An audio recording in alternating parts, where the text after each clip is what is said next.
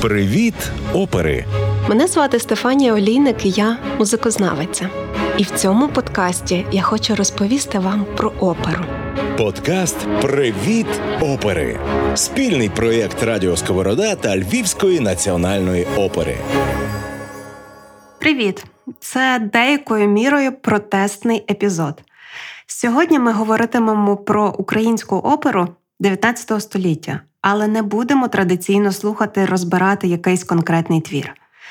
На жаль, я фактично не можу запропонувати вам якихось якісних записів. Майже немає літератури про ці опери чи їх хороших нотних видань, немає відеозаписів. Українську романтичну оперу за винятком Наталки Полтавки, Тараса Бульби чи Запорожця за Дунаєм не ставлять в українських театрах. Тож українська романтична опера залишається фактично невідомою і для музикантів, і для глядачів. Минулого епізоду ми слухали фрагменти з опер Максима Березовського та Дмитра Бортнянського, композиторів XVIII століття, сучасників Моцарта, Бетховена, які в історії української музики стали саме першими авторами опер.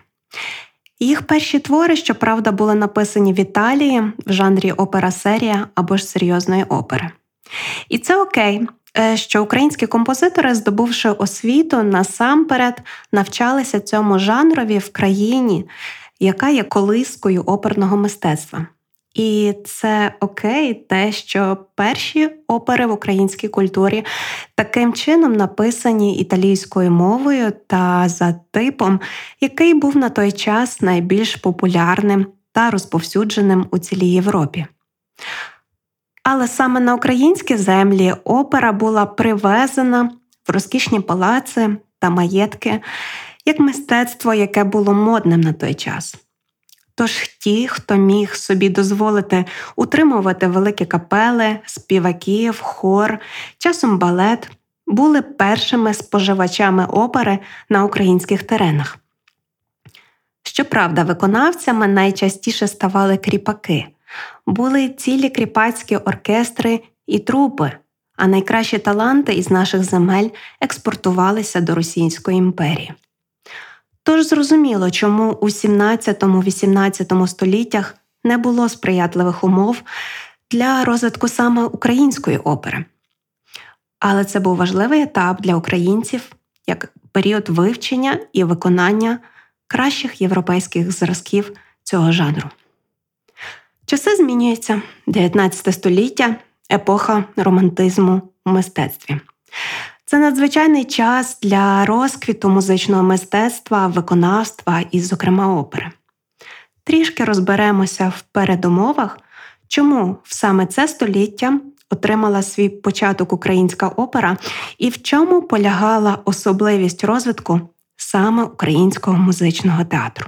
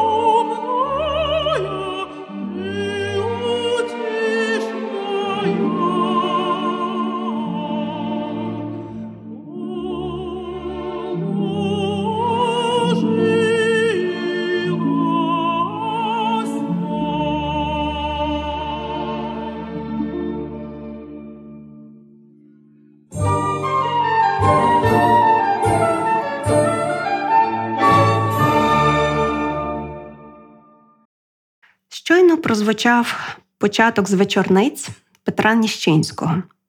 Це окремий вставний музичний номер до театральної п'єси Назар Студоля Тараса Шевченка, який потім виконувався окремо. Трішки згодом я детальніше розповім про це. Отож, романтизм. У мистецтві цей напрямок спричинили, зокрема, важливі світоглядні зміни. Насамперед, суспільно-політичні, які стосувалися питання національності і відтак національної культури, як самобутнього явища і ціннісного надбання певного народу. Простіше кажучи, якщо до того народні вірування, казки, обряди, пісні та й загалом фольклор абсолютно не сприймався аристократією чи панівним класом як щось таке, що притаманне селянам, робітникам, та взагалі навіщо цим цікавитися? То у епоху романтизму саме фольклор став предметом вивчення та опорою для пошуку національної своєрідності у мистецтві. Якщо говорити про оперу, то якщо раніше її сюжети торкалися міфологічної тематики або ж славетних історичних постатей, то тепер в опері буквально завелися русалки, якась чортівня, гноми. Тобто були використані сюжети, які були натхненні народною творчістю, історіями, міфами, легендами та національними епосами. Інша справа, що треба було віднайти в музиці відповідні засоби, щоб від появи нечистої сили на сцені оперного театру у вас справді йшов мороз поза шкірою. Ідея, що справжнє мистецтво виражає цінності, звичаї, думки та настрої народу, належить німецькому історикові культури Йоганну Готфріду Гертеру. До речі, українцям він передбачав направду щасливе майбутнє. Цитую: Україна стане новою Грецією. У цій країні чудовий клімат, щедра земля, і її великий музично обдарований народ прокинеться колись до нового життя. 19 століття стало знаковим для розвитку музики та національних композиторських шкіл багатьох європейських країн. На професійну музичну сцену вийшли українці і поляки, чехи та норвежці, іспанці та інші, себто музична культура цих народів, увібравши актуальні тренди та національну самобутність, дала нові неповторні твори. Зараз послухаємо хор русалок з опери Утоплена Миколи Лисенка. Один з небагатьох справді гарних професійних записів, здійснених в рамках проєкту Ковчег Україна під орудою диригентки Оксани Линів. І виконавцями є молодіжний симфонічний оркестр України і камерний хор, дівочий хор імені Лисенка.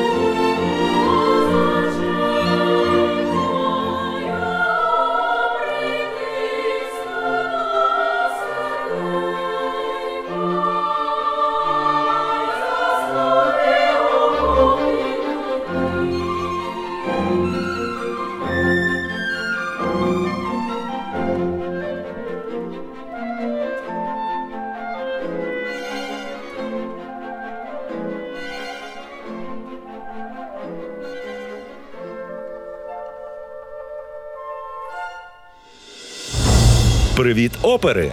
І жодних привидів. Інша річ, яку потрібно пам'ятати про епоху романтизму в музиці, це те, що це століття емоцій та пристрастей. У 19 столітті статус музиканта змінюється. Це вже не придворний композитор, який, грубо кажучи, відпрацьовував свою денну норму новими творами до вечері свого покровителя. Це насамперед митець, людина, суперзірка, яка дає концерти по всьому континенту і навіть за океаном, а найбагатші прагнуть навчатися у нього або ж бути його покровителем. Творець особистість, який має право виражати у музиці свої емоції, свої переживання, пристрасті, які будуть співзвучні його народові, або ж будуть вселюдського масштабу, тобто торкати кожного. Тож у музиці епохи романтизму з'явилася маса відтінків, які отримали відповідні позначки в нотах. Як виразити любов найтихішим та найніжнішим піано, або говорити про емоції все більш бурхливо пришвидшуючи темп. Видозміни отримали і інструменти. Наприклад, на арену вийшов його величність рояль, а оркестр взагалі досяг велетенських розмірів за масштабом звучання і кількості виконавців. Отож, будь-які емоції, стихії, переживання, сюжети і міфологічні навіть вірування могли отримати вираження в музиці романтичної доби. Важливий вплив, особливо щодо розвитку українського театру та пісні, мав і напрямок сентименталізму, дуже співзвучний українському світогляду. Він проявився в особливій увазі до почуттів, любовної лінії простих людей, які ставали героями, яким всі співпереживали. Повертаємося до України, щоправда, роздробленої у 19 столітті між двома імперіями. Виникнення і розвиток національного театру у цей час мав важливе суспільно-політичне значення. У минулому епізоді я розповідала про те, що в барокову добу найважливішими сферами збереження національної ідентичності стала релігія та освіта, і, відповідно, музика, яка торкалася цих сфер.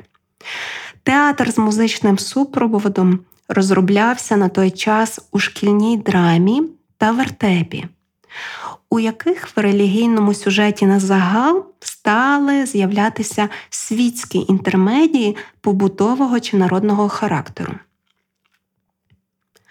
Новаторство нового музичного театрального мистецтва полягало в його народності, свідомому прагненні письменників і композиторів до втілення українського народного життя та українських типових образів. Думаю, ви ще зі школи пам'ятаєте, що першими п'єсами, написаними живою українською мовою, а також становлення української класичної драматургії, пов'язане з іменами Івана Котляревського та Григорія Сквітки Основ'яненка. Здивую вас, але Іван Котляревський називав свої відомі п'єси Наталка Полтавка і Москаль Чарівник зовсім не п'єсами, а малоросійськими операми себто операми українськими. Так само називав свої музично-драматичні твори, зокрема Сватання на Гочарівці і Квітка Основ'яненко.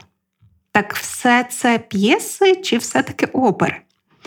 Справа в тому, що в 19 столітті у Європі був поширений ще один різновид музично-театрального жанру це коли пісні, арії чи ансамблі, хори, інструментальні номери чергувалися з розмовними діалогами.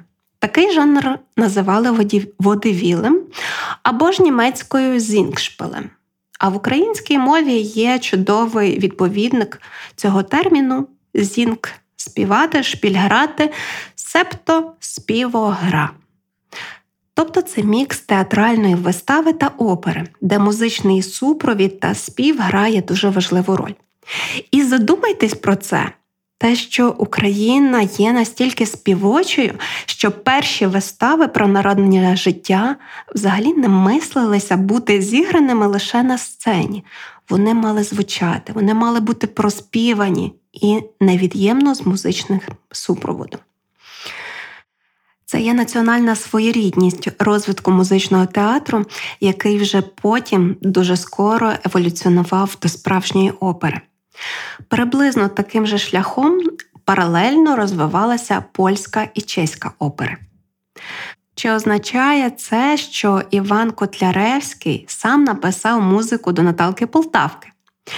Цього ми не знаємо, але скоріш за все він співпрацював з якимось композитором, а також використав відомі на той час авторські та народні мелодії. Від ліричних до жартівливих пісень, від давніх до пісні Григорія Сковороди. Ще раз повторюся, Іван Котляревський створював свої п'єси одразу з музикою, тому вони набували величезної популярності серед широких верст населення, бо були про народне життя, про типових персонажів і співалися з усіх усюд, і навіть передавалися усною традицією.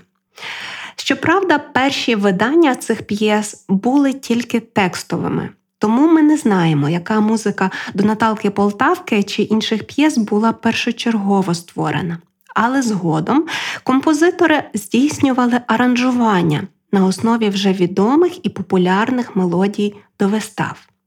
Отож, коли ви бачите в афіші оперного театру опера Наталка Полтавка Миколи Лисенка.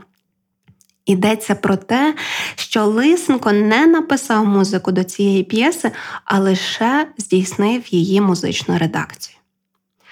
Фрагмент фіналу Наталки Полтавки, опери в музичній редакції Миколи Лисенка у виконанні артистів Львівської національної опери, сопрано Любов Качали та під керівництвом диригентки Ірини Стасишин слухаємо просто зараз.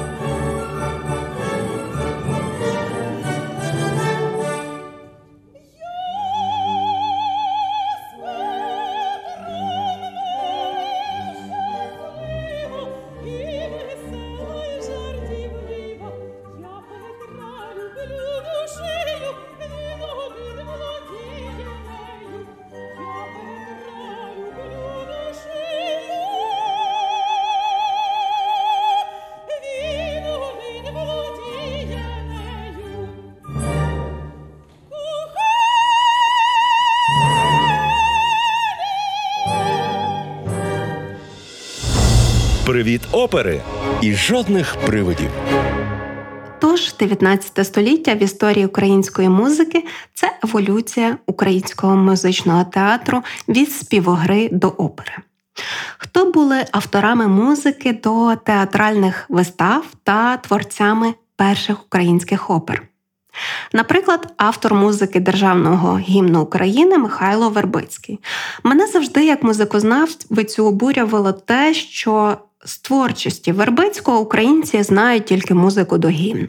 Але він автор величезної кількості творів: солоспівів, пісень, хорів, духовних композицій, інструментальних творів, зокрема для його улюбленого інструменту гітари, а також музики до театральних вистав, які ставилися у Перемишлі та Львові, а найпопулярніші навіть у Празі та Петербурзі. Найвідоміші це підгіряни, верховинці та жовняр-чарівник. Музику до вистав писали і інші західноукраїнські композитори, як Іван Лаврівський, е, Віктор Матюк, Сидір Воробкевич. Першою в сенсі повноцінною оперою, національною тематикою, збережену дотепер, став Запорожець за Дунаєм Семена Гулака Артемовського. Так як опера вперше була представлена в Петербурзі, її автору, відомому тогочасному оперному співакові, довелося зашифрувати історичний контекст та оце відчуття туги за батьківщиною, за зовнішнім лірико-комічним втіленням. Опера, в якій яскраво втілена українська вдача, недовго пробула в репертуарі імперських театрів і була заборонена але разом з тим встигла отримати популярність серед українців. Першу українську оперу на основі поезії Тараса Шевченка, лірику психологічну драму Катерина створив Микола Аркас. А композитор Петро Ніщинський створив до театральної п'єси Назар Стодоля того ж таки Шевченка окремий вставний музичний номер вечорниці який ми вже частково послухали. Цей твір є за своєю суттю великою оперною народно-хоровою сценою і самостійною, нескладною сюжетною лінією та драматургією, що дозволило йому згодом виконуватися окремо. На історичну тематику були написані дві опери галицьких композиторів: це Роксолана Дениса Січинського та Купало Анатоля Вахнянина. Три опери на українську тематику, щоправда, з текстами російською мовою Пушкіна та Гоголя написав Петро Сокальський. Це опери Мазепа, Майська ніч або утоплена та Облога Дубно. Усі згадані опери були створені починаючи від 60-х років 19 століття до початку 20-го. За цей час відбулося становлення жанру опери в українській музиці та сформувалися її перші різновиди лірична, комедійна, історична тощо.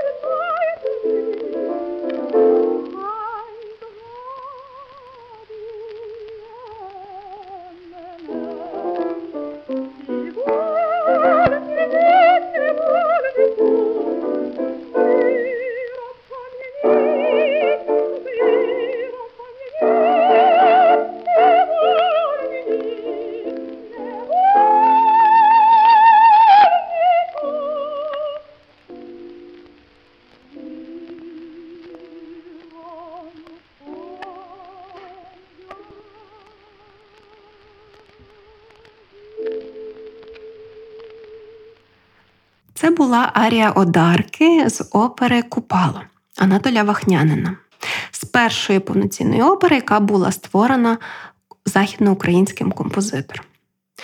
Виконувала цей фрагмент українська співачка Марія Литвиненко Вольгемут, яка дебютувала ще в українській трупи Миколи Садовського, а згодом була примою багатьох українських театрів. В її якраз в репертуарі було більшість опер, про які ми сьогодні згадували. Кульмінацією еволюції української опери та музичного театру 19 століття стала творчість Миколи Лисенка, який написав 20 музично-театральних творів, із них 10 опер. Микола Лисенко, наче підсумував всі досягнення і здобутки та сформував і запропонував нові жанрові різновиди опери. Його Тарас Бульба це історико-героїчна народна драма, Різдвяна ніч лірико-комічна опера, Утоплена, фрагмент з якої ми послухали, лірико-фантастична. Вперше він написав три дитячі опери Коза Дерза, Панкоцький і Зима і весна. Комічна опера з сатиричними елементами Енеїда за поемою Котляревського, яку я просто мрію хоч раз почути на сцені театру. І навіть камерна лірична опера, яка передбачає розвиток цього жанру у ХХ столітті, вона має назву Ноктюрн. Я маю велику надію, що одного дня ми побачимося на прем'єрі усіх цих українських опер. А до того часу почуємося на радіо Сковорода.